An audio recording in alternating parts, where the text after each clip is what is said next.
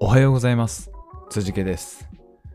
この番組では北海道から輸出を行う小さな企業が世界に向けて大きなチャレンジをしている様子をお届けしております。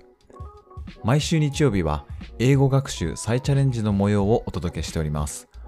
コメントなどは番組名でハッシュタグをツイートしていただければと思います。それでは今日も行ってみましょう。北海道から世界の食卓へ。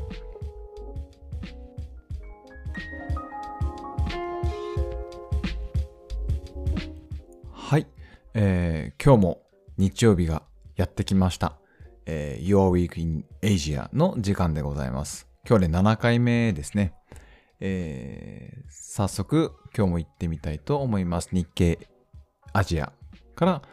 お送りしてます。はい。えーっと、今日はですね、9 October 2022ですから、えー相変わらず先々週の時事ニュースを、えー拾っているので、全然最新ニュースではないことだけご了承ください。えートップページには、えーっと、China 20th Party Congress と、2つ目が Japan resumes visa-free travel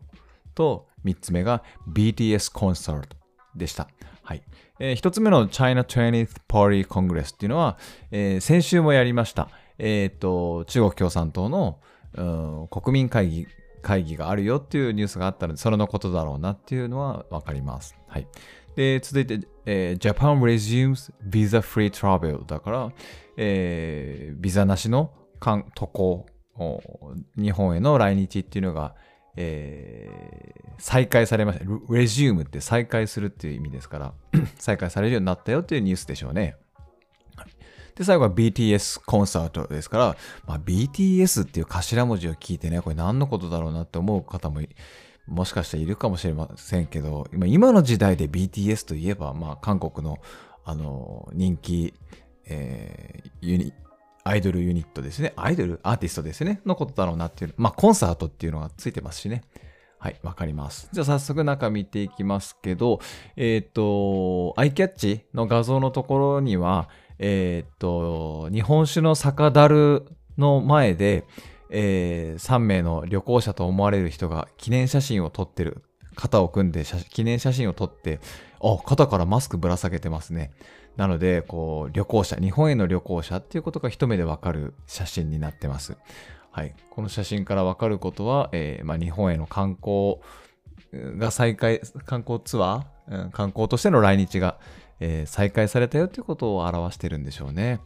えっと、このアイキャッチについて、英語で説明するっていうこともですね、えっと、ちょっといずれやってみたいですね。あの、スピーキングのテストなんだっけな、 TOEIC の S、SW だっけな、なんだっけな、ちょっと忘れちゃったけど、そういうテストに写真を見てフリー、フリートークで、えっと、思いつく単語とか文法とか自由に喋りなさいっていうテストがあるんですよね。もうはるか昔、10年以上、20年ぐらい前かな、に受けたテストかもしれませんけど、それのテストとちょっと似てます。はい。えー写真を見て、英語で状況を説明しなさいというのを、これもね、いつか企画としてやってみたいなと思いますけど、はい。まあ、いつかこの音、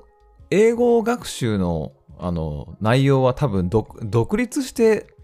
あの、英語学習のチャンネルになるんだろうな、番組になるんだろうなっていう気は予想はしています。はい。えーっと、注釈に、写真の下にですね、えー Japan will accept general travelers into the country from Tuesday for the first time since the onset of the COVID-19 pandemic, permitting visa-free entry for visitors from 68 countries and regions っていうのが、えーこれ一文ですね。一文長いなまあ、途中でカンマが区切ってますけど、はい。っていうことでございます。この中でね、on, onset, since the onset of the COVID-19 pandemic っていう、えー単語がありますけど、この onset ってちょっと難しかったですね。調べたら TOEIC860 点以上とかで、とっても難しい言葉なんですけど、えーっと、COVID- COVID-19 パンデミックの始まりとか、襲撃とか攻撃とか、その、そういう意味でオンセットって使われるみたいですね。まあ意味の中にこう襲撃とか攻撃とかっていう意味が含まれているので、ただ単に、えっと、from, from the, from the COVID-19 pandemic とかではないんでしょうね。なんかちょちょっと意味がこう込められるんでしょうね。オンセットっていうのは。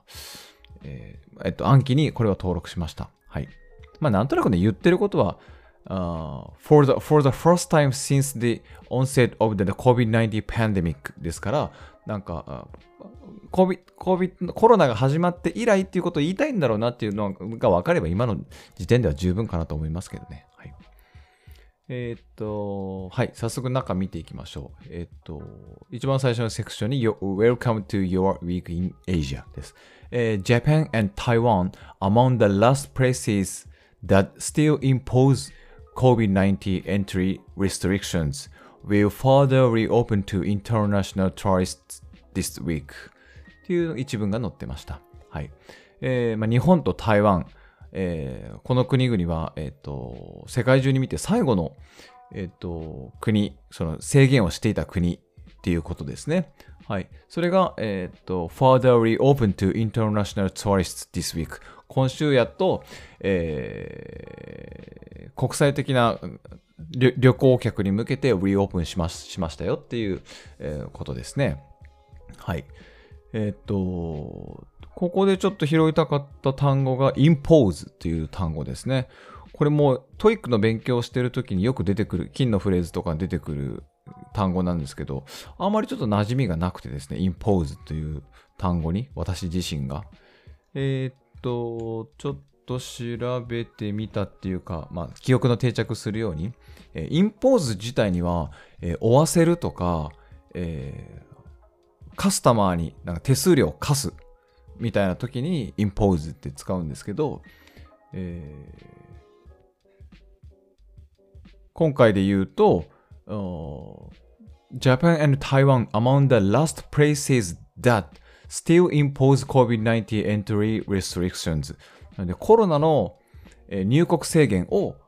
かけていた国ってことですね。追わせていた国、国々、日本と台湾が。っていうことで登場してました。はい。勉強になりました。はい。えー、次の文がですね。On Sunday, China's ruling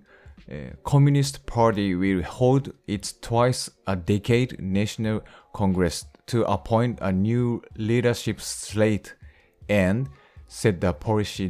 direction for the country これまた一文長いですけど、はい、先週やりました、えー、中国共産党の、えー、国民会議が開催されるよっていうことですね。えー、と、この中で拾いたかった単語が、えー、direction っていう言葉なんですけど、これあの、ダイレクションっていう発音と direction とあるなと思って、これまさにあの英語発音と、えー、あ、違う違う、イギリス発音と、えっ、と、アメリカ発音の違いだったりするんですけど、えー、意味は同じですね。なので、この、えっ、と、アメリカとイギリスの発音の違いとかもなんかやっていきたいなっていうのは、えっ、と、今後も思ってます。はい。えっ、と、それと、リーダーシップスレイトってちょっと難しかったですね。なのでこれも調べて暗記に入れました。スレイトって候補とかリスト、えー、っていう意味ですけど、ニューリーダーシップスレイトなので、えー、新しいリーダーの候補っていうことですね。っていう単語を登録しておきました。あ、そうだ、さっきもう一つ言いたかったのが、ディレクションっていう言葉なんですけど、これもちょっと、その意味の語源を調べると、なんか深そうだなと思って、もともとだって方向性とか、そのディレクション、あの、ディレクション、あの、方角とか、向きとかっていう意味だと思うんですけど、えっと、フォルダとか、その箱とか入れ物っていうことに対してもディレクトリとか言いますよね。なので、ちょっと混同しそうだなと思ったので、その語源も含めて、えっと、まあ、もともと意味は、大元は意味な同じなんでしょうから、そういうのも勉強したいなと思って、ついつい Amazon を調べてたらいつの間にか、英単語の語源図鑑という本をポチってしまいました。なのでね、えー、こういう語源についての英単語記憶勉強法っていうのも今後やっていきたいなと思います。はい。えー、今日はありがとうございました。